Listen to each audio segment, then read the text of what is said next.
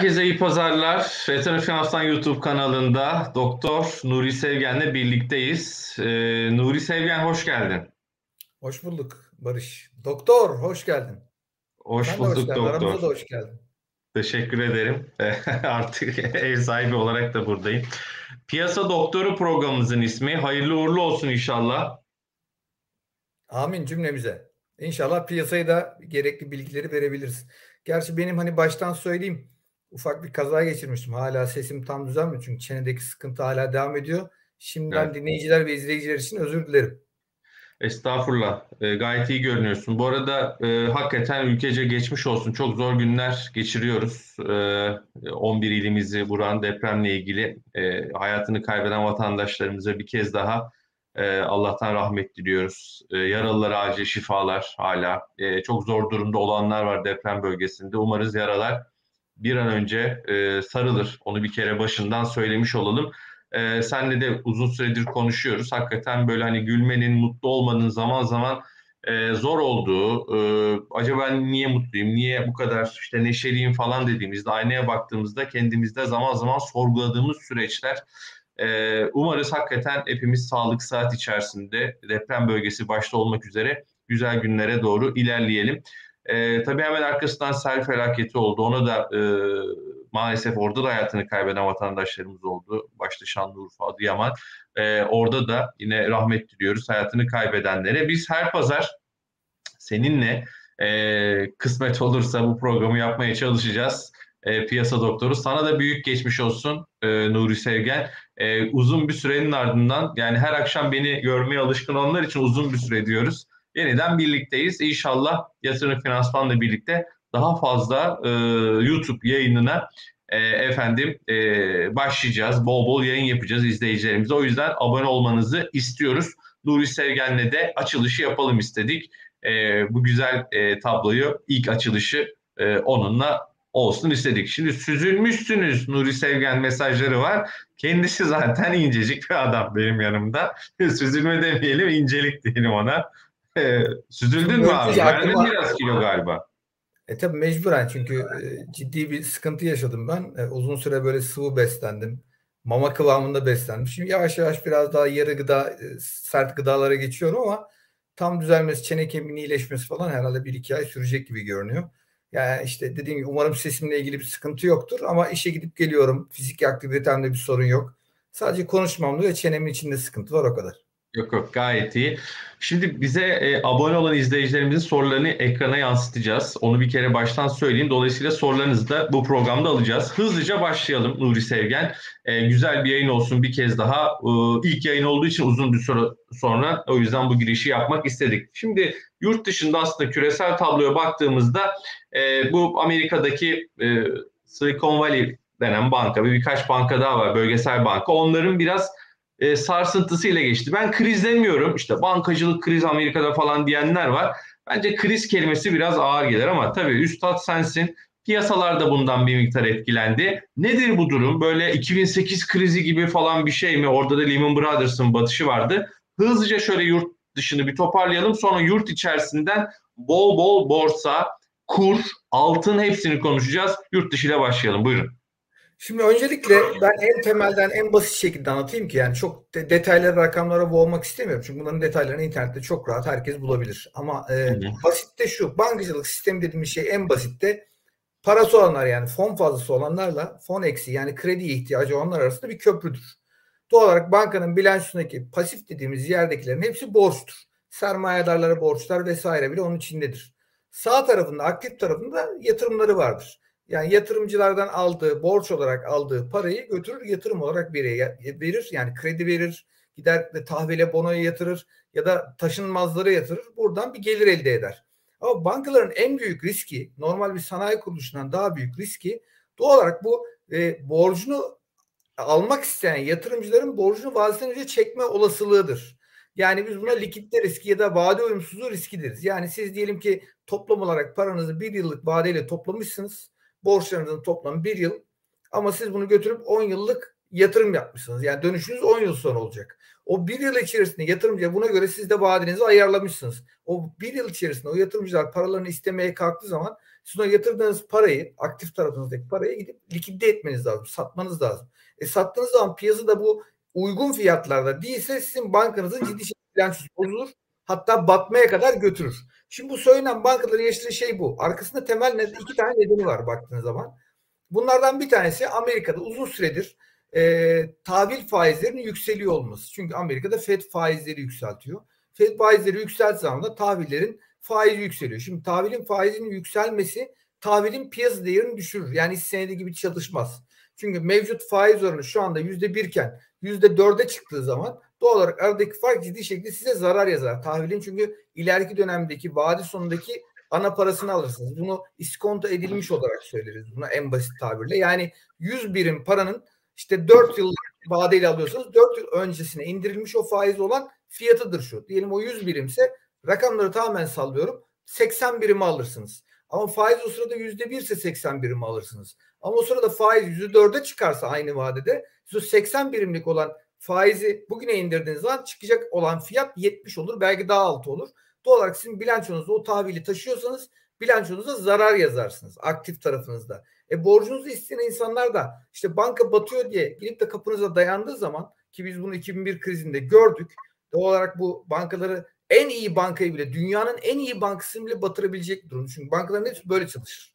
O yüzden bizde suç ama Amerika'da henüz daha suç değil bildiğim kadarıyla. Bunu yeni öğrendim.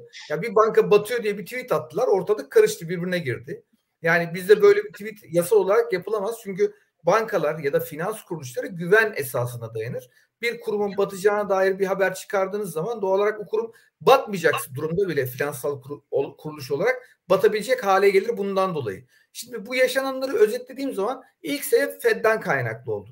İkinci sebep de bu bankaların uzun vadeli verdikleri krediler vardı. Yani Fed'den ve diğer kurumlardan borçlanarak uzun vadeli verdikleri krediler vardı. Bu kredilerin dönüşüyle ilgili sorunlar yaşadılar.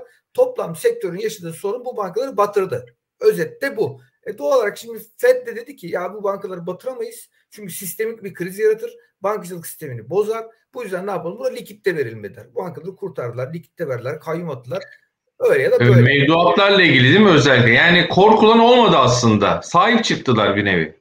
Evet şu anda öyle ama bir yerde de aslında iyiye doğru gidiyor bu. Neden iyiye doğru gidiyor? E, hep yıllardan savunduğum noktaya geliyoruz. Yani eğer likitte vermeye başlarsanız piyasaya bu patikaya bir girerseniz buradan çıkamazsınız diye yıllardır senin televizyoncu olduğun zamanlardan ilk zamanlarından beri hatta sana papyon taktığımız zamanlara kadar söylediğim bir şey vardı. Eğer EQ başlarsa bunu durduramazsınız. Bak yeniden bilançoyu küçülteceğim, faizi arttıracağım derken 2 trilyon dolar daha büyümesiyle ilgili yeniden bir durum ortaya çıktı. FED bilançosu büyüyor.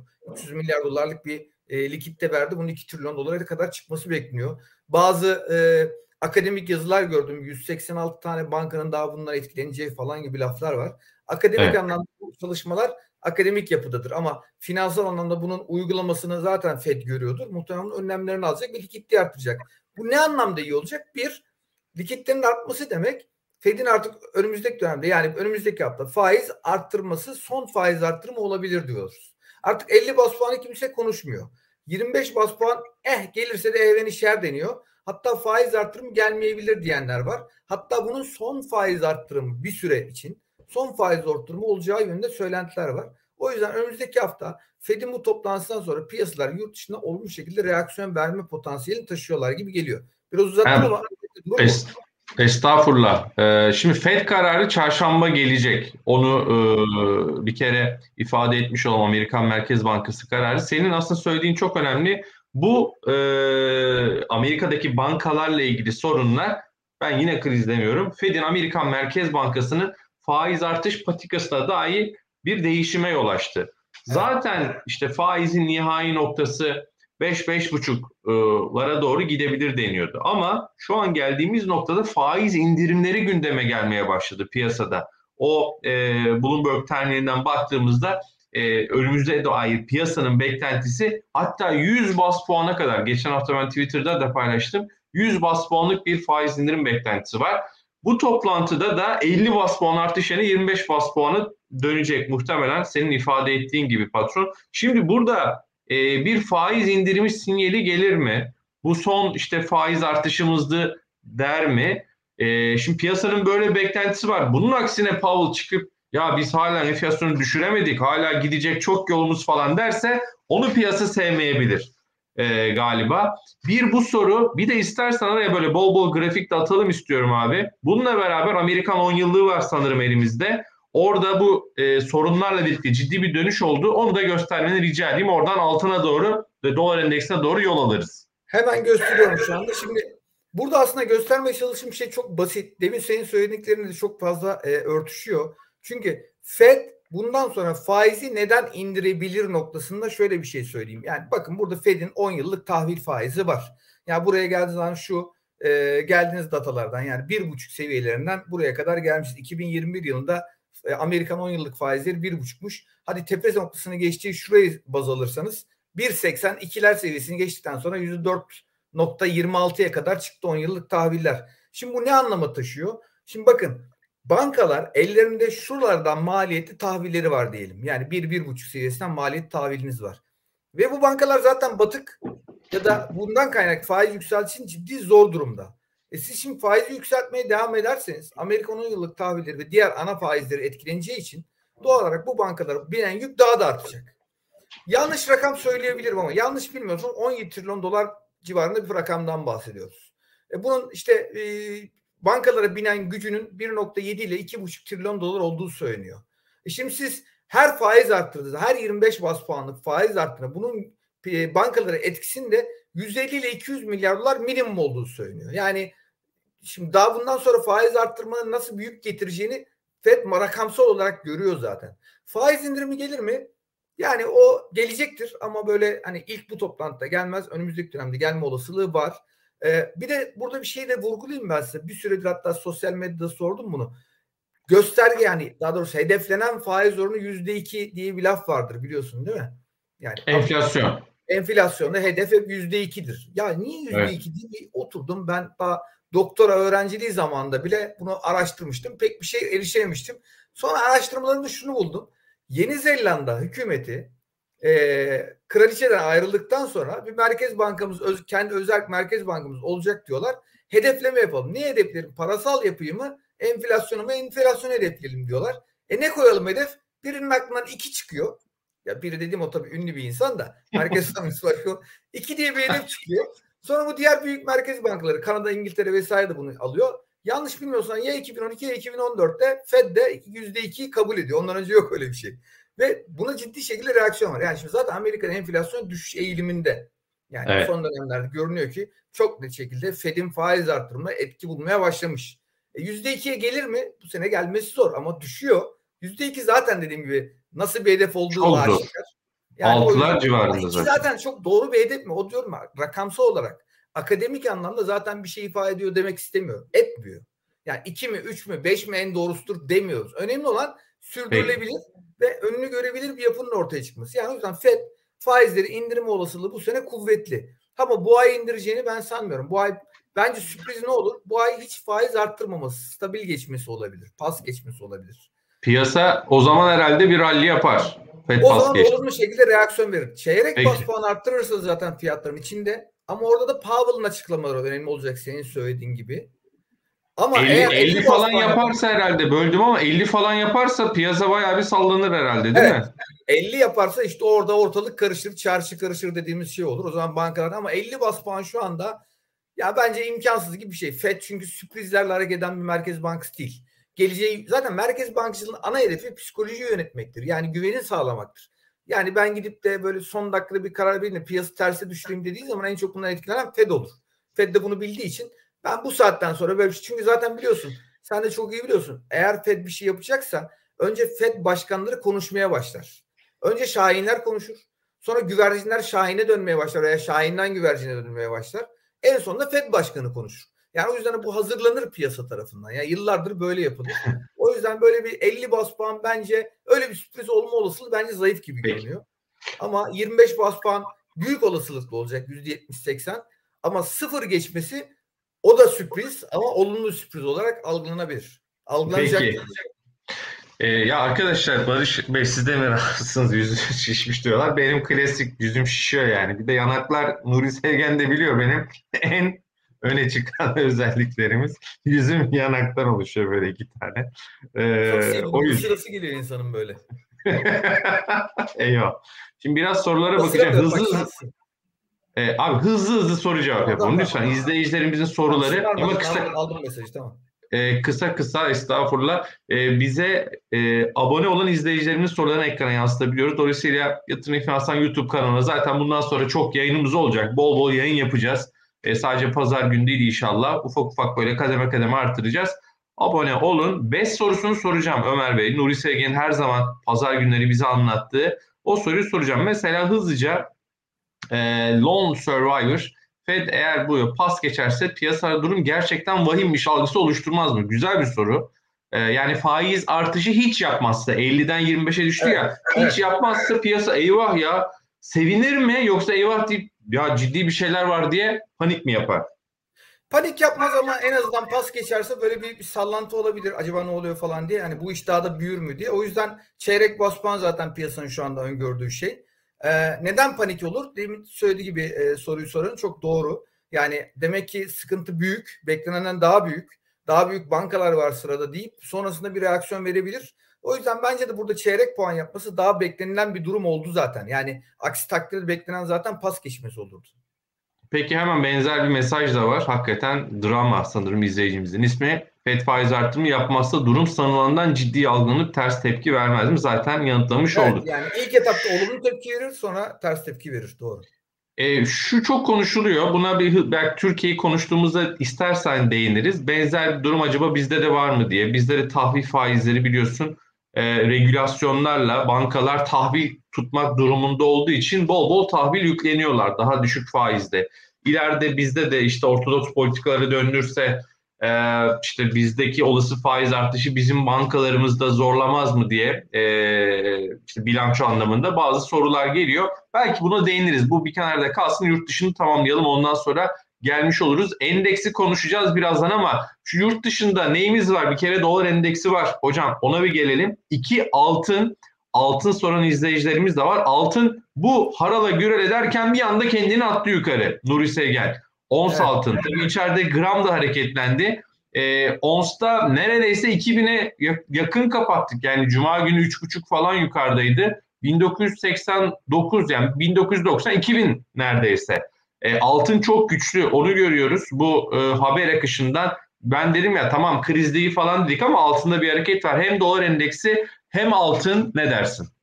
Evet ikisi birbirine zaten çok bağımlı e, dolar endeksi ve altın. Çünkü altın dolarla fiyatlanıyor ve doların yükselmesi özel durumlar hariç genelde altının ters korelasyon etkisi yapıyor. Yani altın yükselirken dolar endeksi düşüyor demektir ya da tam tersidir. E, şimdi bu dolar endeksinin grafiği ekrana yansıyan grafik.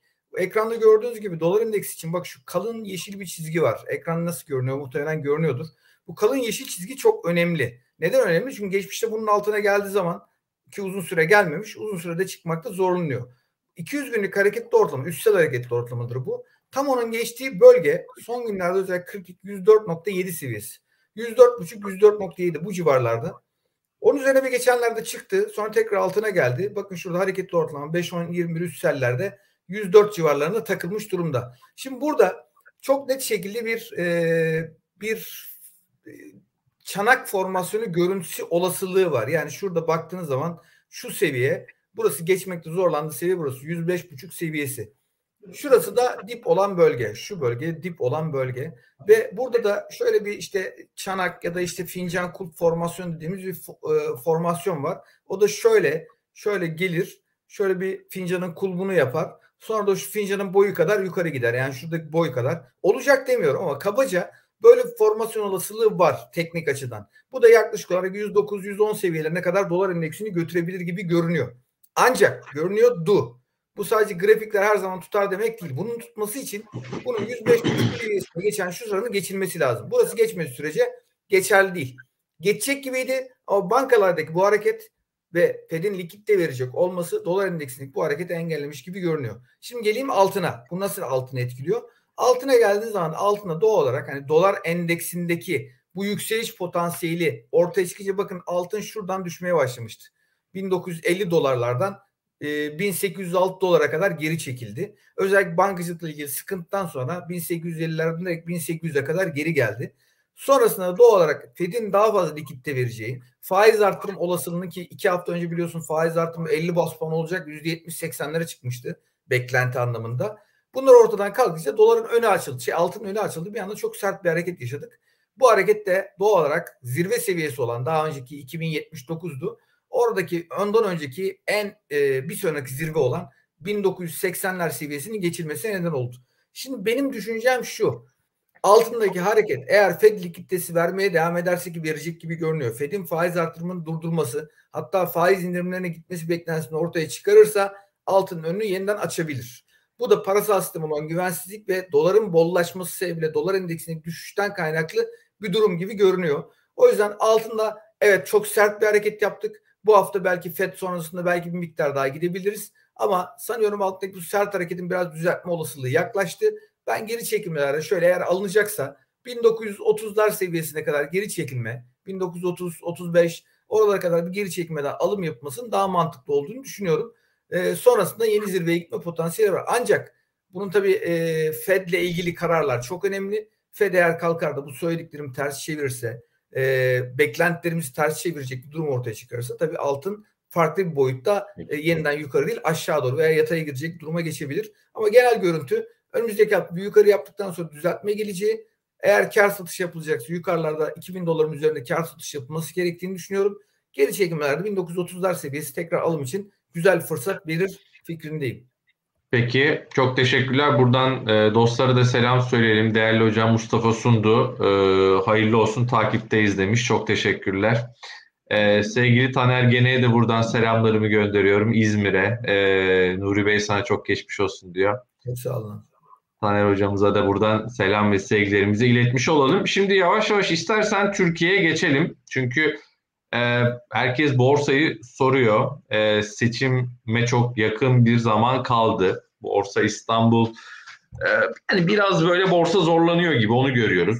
Cuma günü yine satışla kapadı. Yani zorlanıyor dediğim böyle alıp giden bir borsa İstanbul yok. Sanki böyle bir testere piyasası diye galiba siz tabir edersiniz. Hani e, yönün belirlemekte zorlandığı bir de böyle çok işlem yapanın çok kaybedebileceği falan dönemler değil mi? Hani böyle e, aşağıdan alayım üstten satayım diyen ekibin zorlandığı bir dönem Borsa İstanbul'da e, böyle e, testere piyasası dediğimiz süreç içerisinde belli bir yönün olmadığı e, çok az bir zaman kaldı dediğim gibi Borsa İstanbul'da. Ben sözü fazla uzatmayayım ve aslında manşetimiz bugünkü çıkış e, manşetimiz Doktor Nuri Seyken'le birlik. Ya bu programın adını şey koyalım dedik. İzleyicilerimizin görüşü bilmiyorum ne olur ama yani çok alternatifimiz vardı. Ben dedim ki Doktorlar olsun programın ismi. Hani bir klasik dizi var ya 10 sene yayınlandı. Döndüler bir daha yayınladılar. Ee, galiba Show TV'deydi Doktorlar diye bir program. Dedim o olmasın hadi iki tane doktor. Sonra piyasa doktoru aklıma geldi. Nuri Sevgen de bunu sevdi. E, dolayısıyla piyasa doktoru koyduk. Ee, önemli olan zaten Doktor içerik. kelimesinden sonra sen bunu yapıştıracaksın bana. Artık herkes piyasa doktoru mu diyecek? evet. Böyle steteskop mu? Onu da çıkaracağız seni. Yok canım de estağfurullah daha neler. Yani baktığınız zaman biraz hani grafiklere döneyim vakitten almamak adına. Haydi Şimdi buyurun. Aslında borsa. Cuma günkü satışa geleceğim ben. Cuma günkü satışı teknik bir sebebi vardı arkadaşlar. Bunu da özellikle söyleyeyim. Ee, FTSE içerisinde bazı fonlar Türkiye'de hisse senetlerini alıyorlar, satıyorlar. Tıpkı hani MSCI endekslerinde olduğu gibi. Bunların hangi senetler olduğu, ne kadar endekse gireceği, ne kadar çıkacağı da önceden belliydi. Özellikle karanlık oda denilen eşleşmiş, eşleşme seansında bunlar yapıldı. Karşılıklı olarak pozisyonlar açıldı, kapatıldı. Seans sonu bazı kurumlar artı bazı kurumlar eksik çıktı. Oo falan konuşuldu. Alakası yok. Bunlar tamamen teknik düzenlemelerden gerekli bir durumdu. Bundan kaynaklı endekste zaten birkaç gün önceden bilinen bir durumun gerçeğini yaşadık. Peki endekste ne oluyor? Grafikte anlatayım ama endekste gördüğümüz şey şu. Evet çok güzel söyledin. Yani şu hareket yani şuradan biraz geri alacağım şöyle. Şuradan gelen bu hareket zaten hatırlarsın buralarda yayınları yaparken ben söylüyordum. Biraz önce BES fonlarınızda demiştin ya BES fonlarınız ne durumda diye. Buradayken %100 BES fonlarım hisse senedindeydi. Ben buralara geldiğim zaman %50 altına geçtim. Yani şuralar civarından şu e, düşüş olduktan sonra şu civarlardan %56 altın %50 daha hala hisse senedi devam ediyorum. Neden altın? Çünkü zaten dediğim gibi likitte geleceğini demin söyledim. Bu miktar altın fonuna geçilmesi gerektiğini söyledim. Sorulduğu için araya küçük bir not düşeyim. Bunu yapın demiyorum. Sadece sordukları için cevap verdim. Şimdi buradaki harekette güzel para kazanmak kolaydı. Çünkü alıyordunuz, tutuyordunuz ve para kazanıyordunuz. Şimdi artık profesyonel bir piyasa başladı. Bu oynak piyasalarda işlem yapmak o kadar kolay değil arkadaşlar. Ee, buralarda biraz daha bazı teknik detayları bilmek gerekiyor. Bazı özel e, durumlara ayık uydurmak gerekiyor. Ben şurada sadece şunu söyleyeceğim size. Bakın şurada grafiklerde de işte geçen günkü e, sosyal medya paylaşımında da bunu göstermiştim. Şu o hareketli ortalama var. 5, 10, 21 üstsel hareketli ortalama hep baktım. Şu yeşil olarak görünen. Bunların hepsi tam şurada birbirini kesmiş durumda. Yani bu dolar bazında endeks tabii. Bunu TL bazına getireceğim. Şimdi daha iyi göreceğiz. TL bazında yaklaşık olarak 5250 civarında hem de Fibonacci olarak da görünüyor. Şimdi 5250 seviyesi üzerine çıkmıştı Cuma günü. Aa güzel falan derken ondan sonra tekrar aşağı geldi. Ee, bunun da sebebi tabii grafikleri bozulması. Değil mi? FTSE ile ilgili açıklamalardı. Ee, endeks değişimiydi. Ama bu grafiklerde ben bunu önemsiyorum. 5250'nin üzerine eğer oturursa bakın neden önemli? Bakın şurada oturmuş. Bakın görüyorsunuz şu ortalamanın üzerine. Sonra endeks 5050 seviyesinden nereye çıkmış? 5500'e çıkmış. %10 yapmış. Şimdi ben de 5250'nin üzerine oturursa en az %5 ile %10 arasında bir hareket bekliyorum. Yani 5250'nin üzerine %10 koyarsanız 5750 olur zirve olur. %5 koyarsanız 5400 civarlarına falan gelir. Yani e, burada bir hareket olasılığımız var. Ama 5250'nin altında kalırsa o zaman bu geri çekilmede tam tersi bir harekete neden olur. Ve aşağıda daha önce gördüğümüz destek olan 5000-5050 psikolojik desteği sonrasında aşağı 4900'lere kadar hatta belki 4700 sarkacak bir olasılık gündeme gelebilir. Ha bu olasılık gündeme gelir mi? Zor. Neden? Çünkü varlık fonu alıyor. Ziraat Bankası'nın e, pardon Ziraat Yatırım Fonları üzerinde oluyor. Bir 30 fonu var bir de likit bankacılık fonu var. 30 fonu yanlış bilmiyorsan 700 milyon TL'ydi. Bundan e, haberler açıklandı. Şimdi 14 e, milyar TL'yi buldu galiba. Yani ciddi şekilde burada alım yapıyor. E, bu açıklanıyor zaten bu da. Bundan kaynaklı olarak düşüş engellenecek gibi görünüyor. Diğer bir yandan da hisse senetleri çok ucuz. TL bazında çok ucuz. Yine mi? Ya şimdi şöyle düşünün. Türkiye'nin en büyük e, holdinglerinden biri. Koç Holding, Sabancı Holding. İlk aklıma gelen hep böyledir ya iki, iki tane FK'ları 2 3 yani oralarda en son bakmadım ama oralarda baktığınız zaman yani bu veya bunun gibi bir sürü bankacılık Abi dün ben bankaya çok özür dilerim. Ee, izninle araya girebilir miyim? Lütfen tabii. Ee, şimdi sen de biraz soluklan. Bir, dün bir e, akraba ziyaretindeydik. Ee, işte çok böyle hani son dönemin popüler iki hissesi vardı adını söylemiyorum. Herkes anladı zaten. Hani böyle beraber hareket eden işte adı adına böyle ya maviler. Söyle söyle Sasaniler ve Hektaşiler diyorsun değil mi? Ya işte aynen öyle. Ben söylemeyeceğim diyorum. Sasa Ektaş kendisi Ektaş almış. Ee, ama borsayı bilmiyor yani. E, borsa ile ilgili çok bir fikri yok. Öyle söyleyeyim hani sonradan gelenlerden. Ya işte Hektaş gitmiyor falan filan diye konuşuyorduk. Ya dedim acaba şöyle bir bakalım hani ne var e, metriklerine. E, yanlış hatırlamıyorsam FK'sı 90'lar civarındaydı. Piyasa defter değeri 20-22'ler civarındaydı. O ona baktım. Sonra ya dedim bir de mesela bir banka bakalım dedim burada. Bankalarda yine e, senin yanında bana laf düşmez ama bankalarda daha çok piyasa defter değerine hani bakıyoruz. 0.70'ti garanti yanlış hatırlamıyorsam.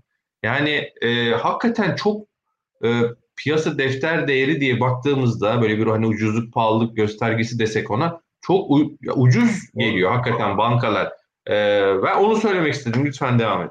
Yok sadece bankalar üzerinden değil. Hemen hemen e, endeks 30 içerisinde, endeks 50 içerisinde çok fazla şirkette bunu gözlemliyoruz. Yani bu e, herkesin bildiği bir durum. E, dediğim gibi bak Türkiye'nin en büyük iki tane büyük holdingi, en eski holdinglerinden Koç Sabancı'yı örnek verdim ki baktığınız zaman bu kadar büyük şirketlere ortak olmak bu kadar ucuz olmamalı.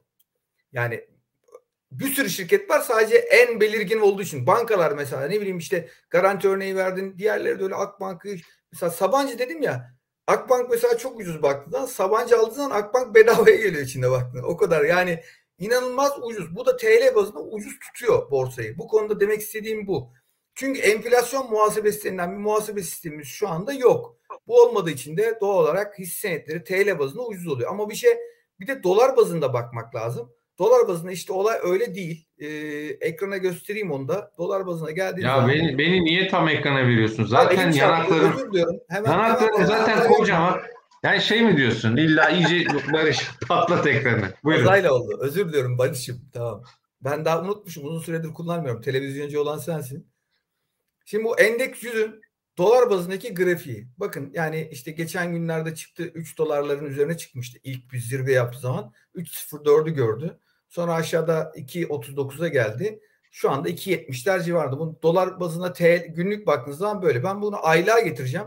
Bakın görüyor musunuz? Aylık bazda biz aslında TL bazında en ucuz zamanında yani şuralarda bir seviyedeyiz aslında TL bazında. Ama dolar bazında bir yabancı yatırımcı açısından ta işte ne bileyim en yakın gördüğü seviyeyi düşünürseniz buradaki yani 2018 seviyesindeyiz.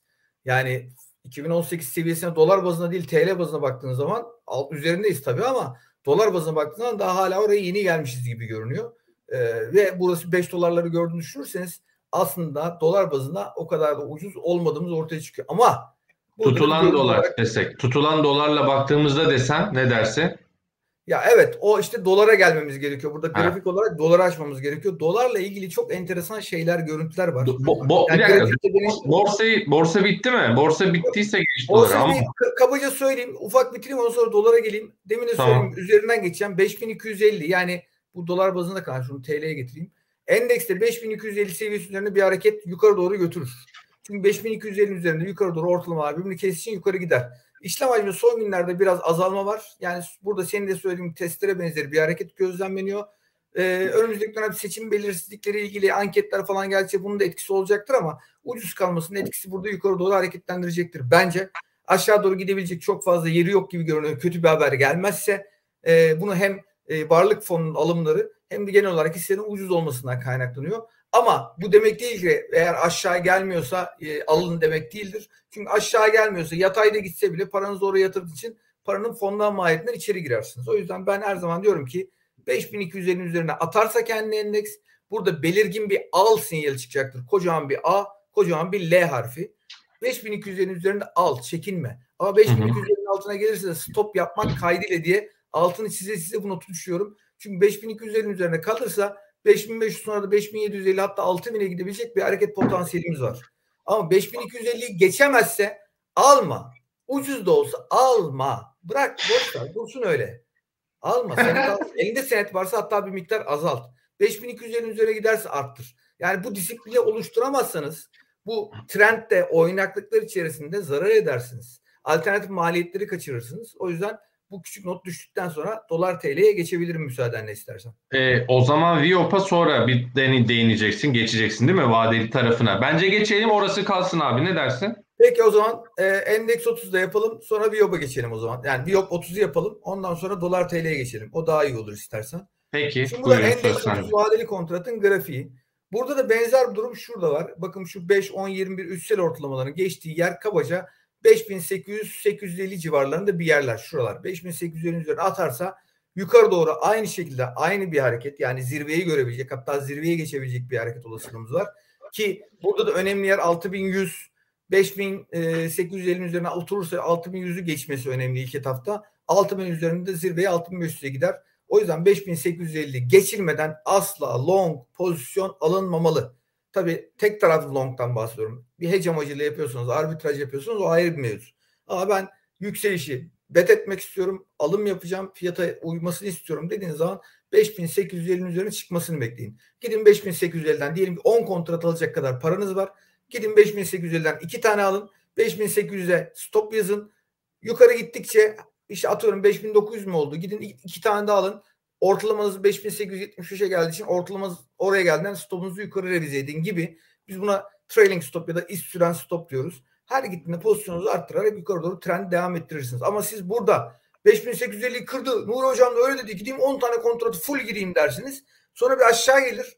5800'ü görür. Cuma günü olduğu gibi belki de stoplatmak için yapıldı. Bilemiyoruz onu pazartesi göreceğiz. 5800'e gelir. Stoplanırsınız. Sonra bir daha yukarı gittiğiniz zaman almaya korkarsınız çünkü büyük zarar etmişsinizdir. Ama iki kontratta bir kontratta bu kadar zararınız olmaz. O yüzden bu tür testereleri öngörmek zor. O yüzden bana diyorlar nerede stop koyalım? Bana sorarsanız 5800'ün altına herhangi bir yerde stop koyabilirsiniz. Bu sizin risk anlayışınızla ilgili. E, yeniden burası 5850'nin üzerine çıkmadığı sürece long yapılmaz. Short yapılır mı? Evet 5850'nin altında kaldığı sürece short yapılır. Short yapılır. 5850'nin üzerine çıktığı zaman stoplamak kaydıyla ediyorum. Çünkü 5850'nin altında ilk etapta durağımız ilk destek bölgemiz 5630 sonrasında ana desteğimiz 5500 civarları gibi görünüyor. Evet gelelim dolar TL istiyorsan. Abi ya sen var ya gören der ki bu adam e, hiç çenesine hiçbir şey olmamış. Maşallah çene daha fazla daha iyi çalışıyor. İskender Hoca'ya buradan selamlar. E, İskender Başar e, selamlar. Abi o ne yaptılar senin çeneyi böyle şey hızlı... gelemedi bir türlü. Bir şey diyeceğim. Yani zaten hızlı bir, bir şey mi taktılar? Böyle bir çip takıp daha da mı seni hızlandırdılar? Maşallah ama dur nazar değiyor ondan sonra doktora. Ee, bu senin grafiklerle ilgili bu geri bildirimler bunları da tabii şey yaparız. Ya hepsi sarı kırmızı yeşil mum anlayamıyoruz demiş bir izleyicimiz. Ee, bir yani nasıl bir renk tercih ederler onu da madem yapıyoruz. Ben şöyle yani, rengi değiştirdim. Düşüş ve, düşüş ve yükselişi herhalde görmek için diyor anladığım kadarıyla. Yani şöyle bir şey mi istiyorlar? Yani rengi ne bileyim hani şöyle yani düşüş şey kırmızı görünsün. Şöyle daha mı iyi görünecek yani? Dur ekrana yansıtmadım özür dilerim. Ha, evet evet aynen onun gibi. Ben öyle Şöyle daha mı iyi görünecek? Belki arka tarafı siyah yapsan nasıl olur? Bilmem arka tarafı siyah bırak deneyim. Ben de çok bu işin uzmanı değilim. Hani arka tarafı nasıl renklendiriyoruz? Şöyle bakayım. Şöyle iyi mi? Ha gibi anladığım kadarıyla böyleyiz. Böyle daha güzel olur diye. Tamam eyvallah bundan sonra böyle yaparız. Anlaşıldı. Tamam. Hani düşüş mumunu görmek için anladığım kadarıyla istiyor. Tamam. Ee, geri bildirimlere her zaman açığız. Ee, sorular ve mesajlar. Eleştiri geliştirir insanları. kesinlikle. Ee, canlı yayında Doktor Nuri Sevgen'le Piyasa Doktoru programındayız. Ee, değerli dostlarımıza çok selamlar gönderiyoruz. Ee, yayınımıza abone olan, daha doğrusu e, kanalımıza abone olan izleyicilerimizin sorularını da ekrana getiriyorum. Şimdi e, dolar TL'ye geçeceğim ama döviz ile ilgili böyle Türkay hanımefendinin e, sanırım sorusu var. Seçimden önce dolara mı geçelim veya döviz pozisyon fazlası olan şirketleri mi alalım diye güzel bir sorusu var. Bu arada mesela yurt dışı e, hisse senedi bence bu da bir seçenek ki yatırım finansman belki zaman zaman söylemek lazım. Yurt dışından da hisse senedi alıp satılabiliyor. Onu da ifade edelim.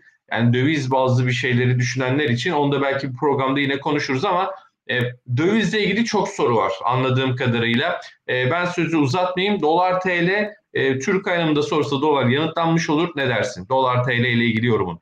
Sondan başa doğru gideyim müsaadenle unutmamak adına. Yurt dışı piyasalar evet Türkiye'nin dışında biz e, yatırım finansman olarak e, 130'un üzerinde ülkede 150 idi galiba. 150 markette özür dilerim. 30'un üzerinde ülkede de işlem yapabilir haldeyiz. E, ve bunu çok kolay basit bir tuşla yapabiliyorsunuz. Yani girdiğiniz zaman internet üzerinde yapılabiliyor.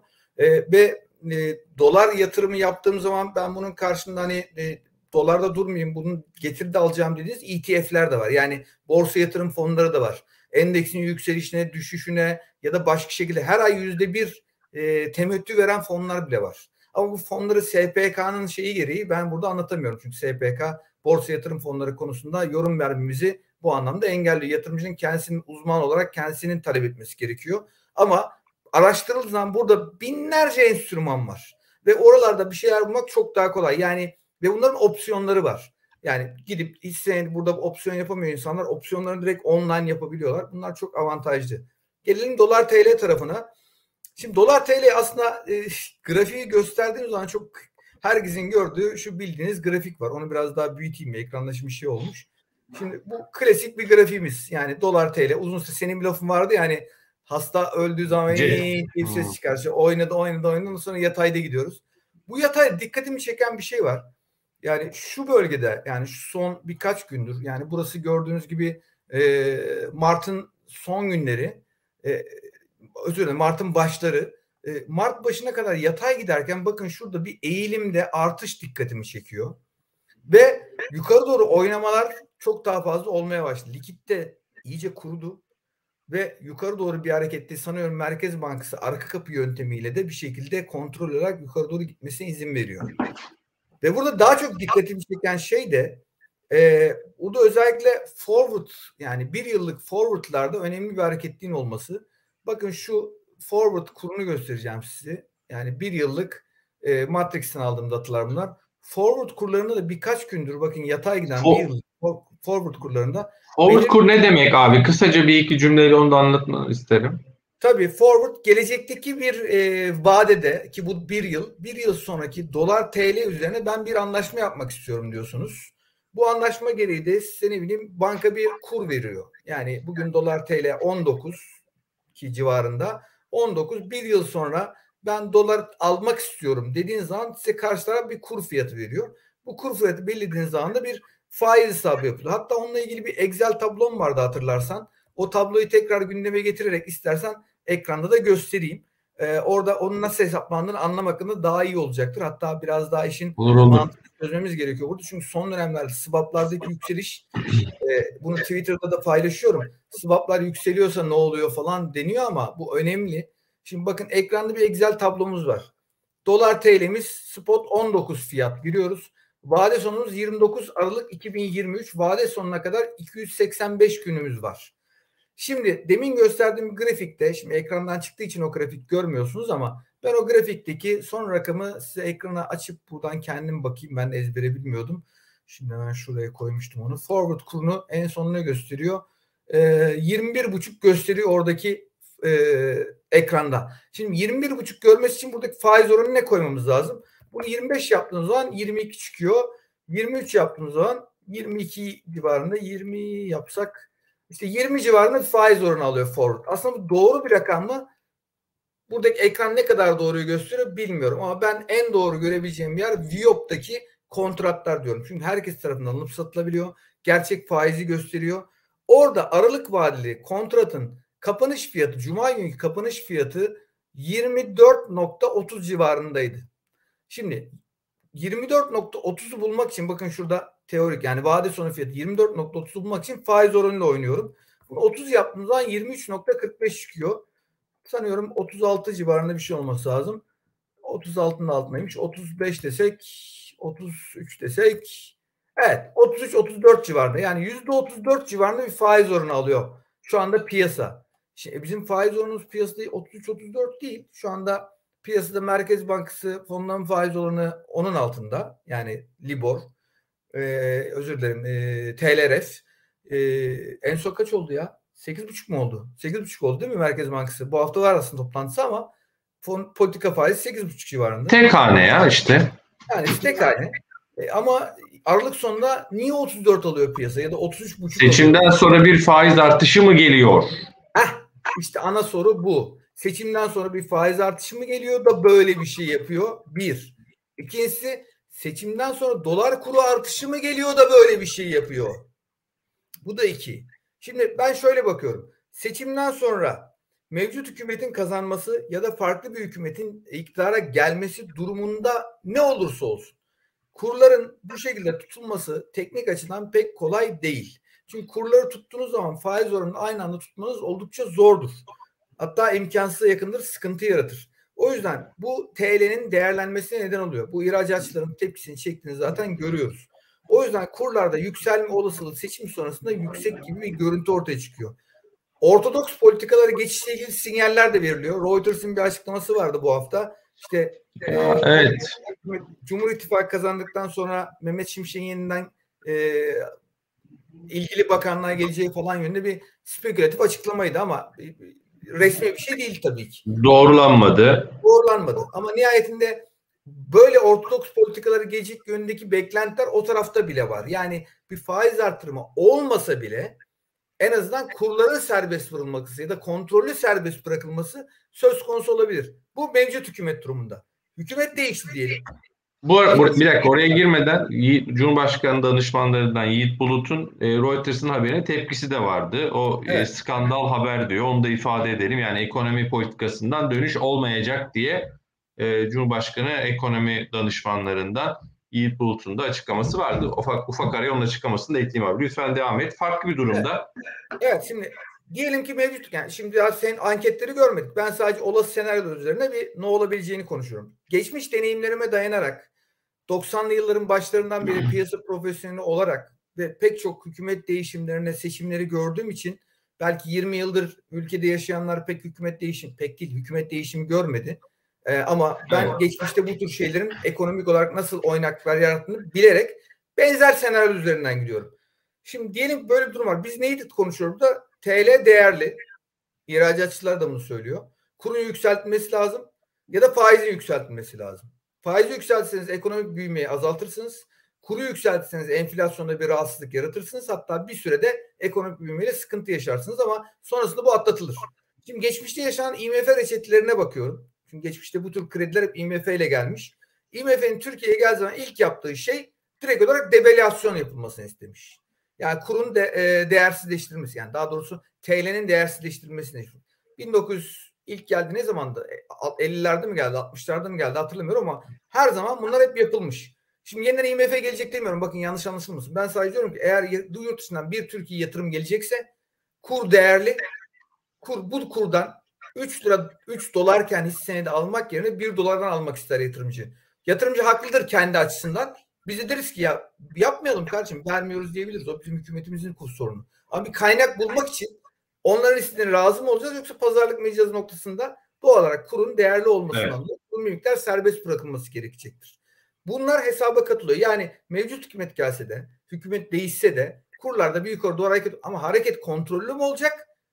18'e gittiği zaman kontrolsüz mü olacak noktasında biz bilmiyoruz şu anda. Çünkü oradan sonra seçimden sonra olacak olan hükümetin alacağı politikalara bağlı. Bunun da oynamalarını kurlarda görüyoruz.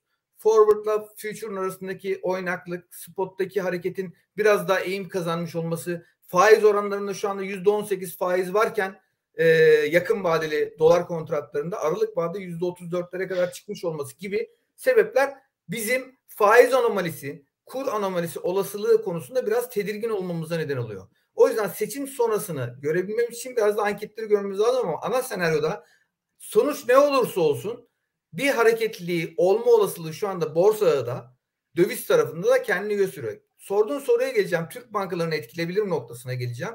Türk bankalarının etkisi evet şöyle bir durum var.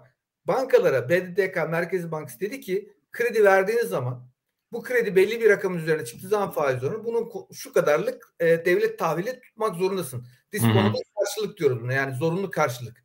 Ve bunu da özellikle en son e, bireysel kredilerde de böyle bir rakam getirdi. Yüzde 1.37 yanlış hatırlamıyorsam. Onun üzerinde bir rakam verirsen işte buradaki tutma oranı artacak. Bu doğal olarak 10 yıllık tahvil faizlerinin %10'lara kadar düşmesine neden oldu ki şu an Türk Eurobondları yanlış hatırlamıyorsam 15 Ocak 2030 vadeli Türkiye Eurobondu Türkiye'nin ihraç ettiği Eurobond'unun kupon faizi sıkı durun %11.8.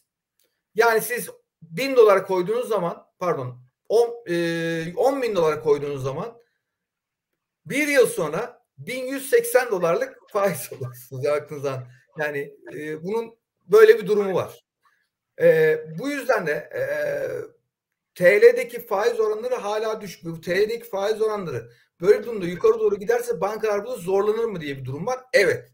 Bankaların bilançosunu bozucu etki yapar ama bankaları batıran bu değildir. Bu zorlar bilançoda görünür, sıkıntı yaratır. Banka likitte sorunu gider ne yapar? Merkez Bankası'ndan geçici olarak çözer.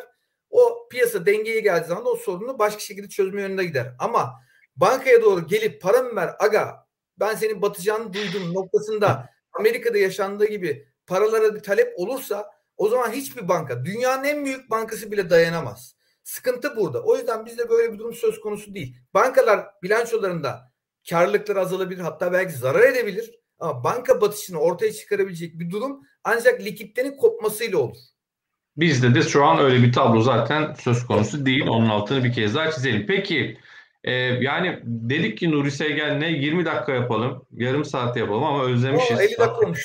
Abi 50 dakika olmuş. E, bütün izleyicilerime çok teşekkür ediyorum. Bence konumuz var mı kalmadı. E, yani e, tamamlayalım abi. Bir, bir saat oldu neredeyse. Yapacağız zaten. Bence artık. tamamlayalım. Bir hafta evet. bir sonraki haftaya da gene şey kalsın. Bir de ilk yayındı evet. bu. İlk yayın için özür diliyorum dediğim gibi sesimle ilgili bir şey olabilir. Hızlı konuşmuş olabilirim. Anlaşılmamış olabilir. Bir sonraki yayında daha böyle yavaş yavaş oturtmaya başlayacağız.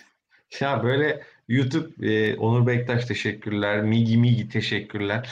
E, şey e, hafta içinde de olacak arkadaşlar Halil Bey. Şöyle yo, ekrana yansıtmıyorum ama soruları hakikaten görüyoruz. Merak etmeyin. E, bu ikiliyi özlemişiz demiş. E, teşekkürler. Hani sorular mesajlar için çok özlemişiz mesajları var. Ben de çok özledim sizleri.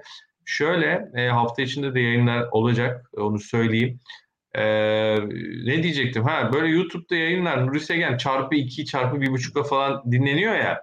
Aman yani bu yayını çarpı 2 ile dinlerseniz hiçbir şey anlamazsınız. Nuri Segen zaten çok çarpı 2 Çok ince gördün. Çok ince gömdün hatta öyle diyeyim. Bravo. Tebrik ediyorum. Estağfurullah. Ee, Valla teşekkürler. Ee, şey yapacağız.